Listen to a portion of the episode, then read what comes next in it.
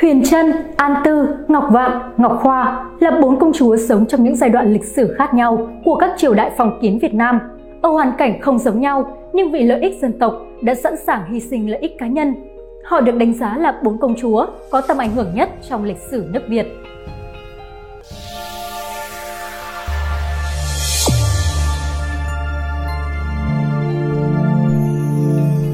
Huyền Trân công chúa Công chúa Huyền Trân sinh năm 1287, mất năm 1340, là con gái vua Trần Nhân Tông và Hoàng hậu Thiên Cảm, em gái của Trần Anh Tông. Sách Việt sử giai thoại viết, tháng 6 năm Bính Ngọ, tức năm 1306, thực hiện lời hứa trước đó của Thượng Hoàng Trần Nhân Tông. Vua Trần Anh Tông đem công chúa Huyền Trân gả cho quốc vương Chiêm Thành là Chế Mân, đáp lại Chế Mân đã đem đất hai châu Ô và Lý, vùng tương ứng với phần phía nam tỉnh Quảng Trị và toàn bộ tỉnh Thừa Thiên Huế ngày nay, dâng cho Đại Việt làm xính lễ. Một năm sau, Chế Mân chết, Huyền Trân công chúa được vua Anh Tông sai tướng Trần Khắc Trung cướp về. Vì theo tục lệ chiêm thành, hễ vua mất thì hoàng hậu phải lên giàn hỏa thiêu để chết theo. Sau đó, bà xuất gia rồi mất vào năm 1340. Dân chúng quanh vùng thương tiếc, tôn bà là thần mẫu và lập đền thờ cạnh chùa Nộm Sơn Ngày bà mất, sau này hàng năm trở thành ngày lễ hội đền Huyền Trân trên núi Ngũ Phong ở Huế.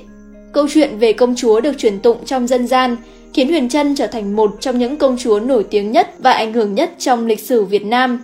Các triều đại sau đều sắc phong bà là thần hộ quốc. Hoàng đế Triều Nguyễn ban chiếu đền ơn công chúa trong việc giữ nước giúp dân có nhiều linh ứng. Nâng bậc tăng là trai tĩnh trung đảng thần. An Tư công chúa An Tư công chúa còn gọi là Thiên Tư công chúa, là con gái út của vua Trần Thái Tông. Bà cũng là em gái của Trần Thánh Tông và là cô ruột của Trần Nhân Tông. Cuộc đời của An Tư công chúa được sử Việt chép rất sơ lược, không rõ năm sinh năm mất. Trong việc sử tiêu án của Ngô Thị Sĩ chỉ ghi Thoát hoan lên sông Nhĩ Hà, cột liền bè vào làm cầu cho quân qua sông. Quân ta theo hai bên sông lập đồn để cự lại không được. Ngày đã về chiều, quân giặc qua được sông vào kinh thành, vô sai đưa thiên tư công chúa cho chúng để thư nạn cho nước. Đầu năm 1285, quân đội nhà Nguyên đã đánh tới Gia Lâm, vây hãm Thăng Long. Thánh Tông Thái Thượng Hoàng và vua Trần Nhân Tông đi thuyền nhỏ ra vùng Tam Trĩ, còn thuyền ngự thì đưa ra vùng Ngọc Sơn để đánh lạc hướng đối phương, nhưng quân Nguyên vẫn phát hiện ra. Ngày 9 tháng 3 cùng năm, thủy quân Nguyên đã bao vây Tam Trĩ, suy bắt được hai vua. Để có thời gian củng cố lực lượng, Thượng Hoàng Trần Thánh Tông bất đắc dĩ phải dùng đến kế mỹ nhân, dâng em gái út của mình cho tướng thoát hoan để tạm cầu hòa. Sau đó, quân Trần bắt đầu phản công, quân Nguyên đại bại. Trấn Nam Vương thoát hoan, con trai của Hốt Tất Liệt đã phải chui vào cái ống đồng để lên xe bắt quân kéo chạy để về tàu. Năm 1943, nhà văn Nguyễn Huy Tưởng đã viết cuốn tiểu thuyết lịch sử An Tư để nói về cuộc đời của nàng công chúa nhà Trần không được lịch sử nhắc đến. Chiến thắng, Hoàng tộc Trần làm lễ lăng miếu, khen thưởng công thần, nhưng không ai nói đến An Tư công chúa.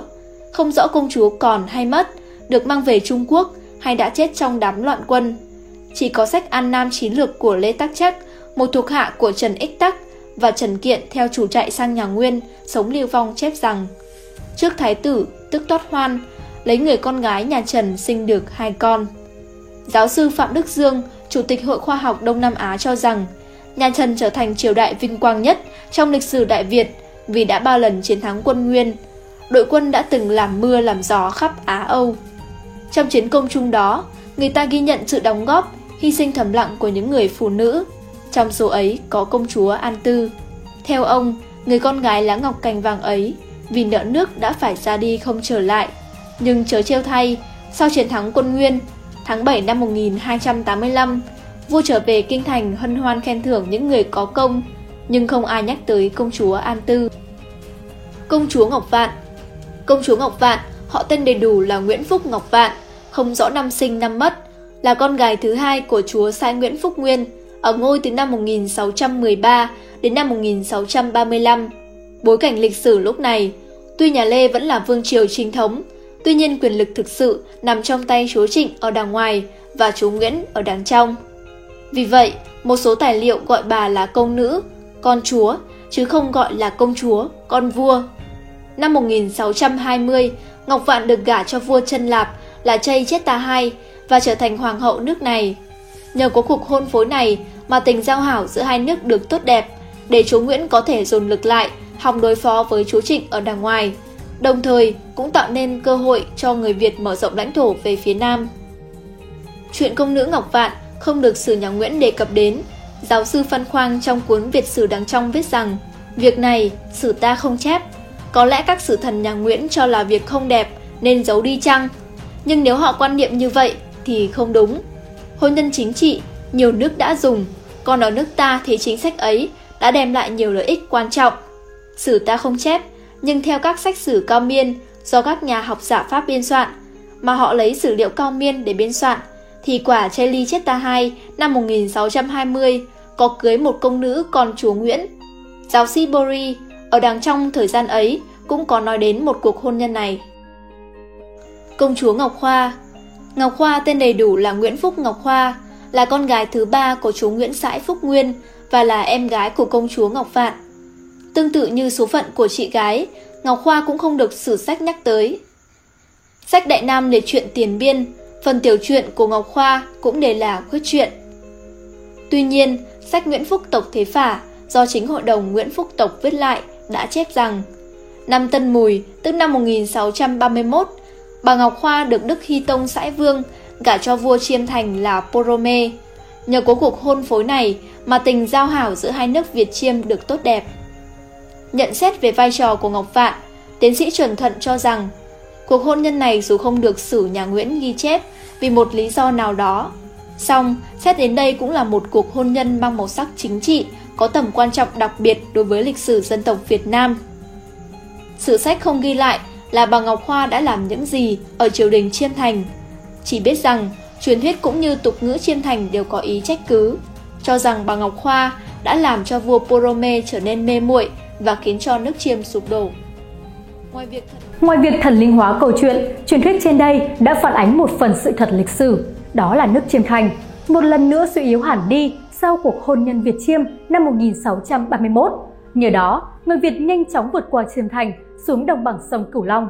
Như thế, hai công nữ Ngọc Khoa và Ngọc Vạn tuy không chính thức đem lại đất đai như công chúa Huyền Trân, nhưng cả hai đều đã mở đường cho cuộc nam tiến của các chúa Nguyễn. Trong lịch sử dân tộc, từng có những người phụ nữ làm nên đại cuộc như hai bà Trưng, bà Triệu, góp phần giành giữ nền độc lập cho Tổ quốc. Và cũng từng có những người phụ nữ lặng lẽ hy sinh để cho anh làm nên nghiệp lớn như Huyền Trân, Ngọc Vạn, Ngọc Khoa.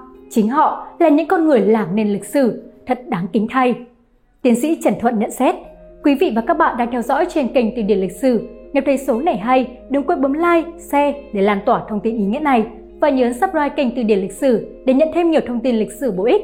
Còn bây giờ, xin chào và hẹn gặp lại!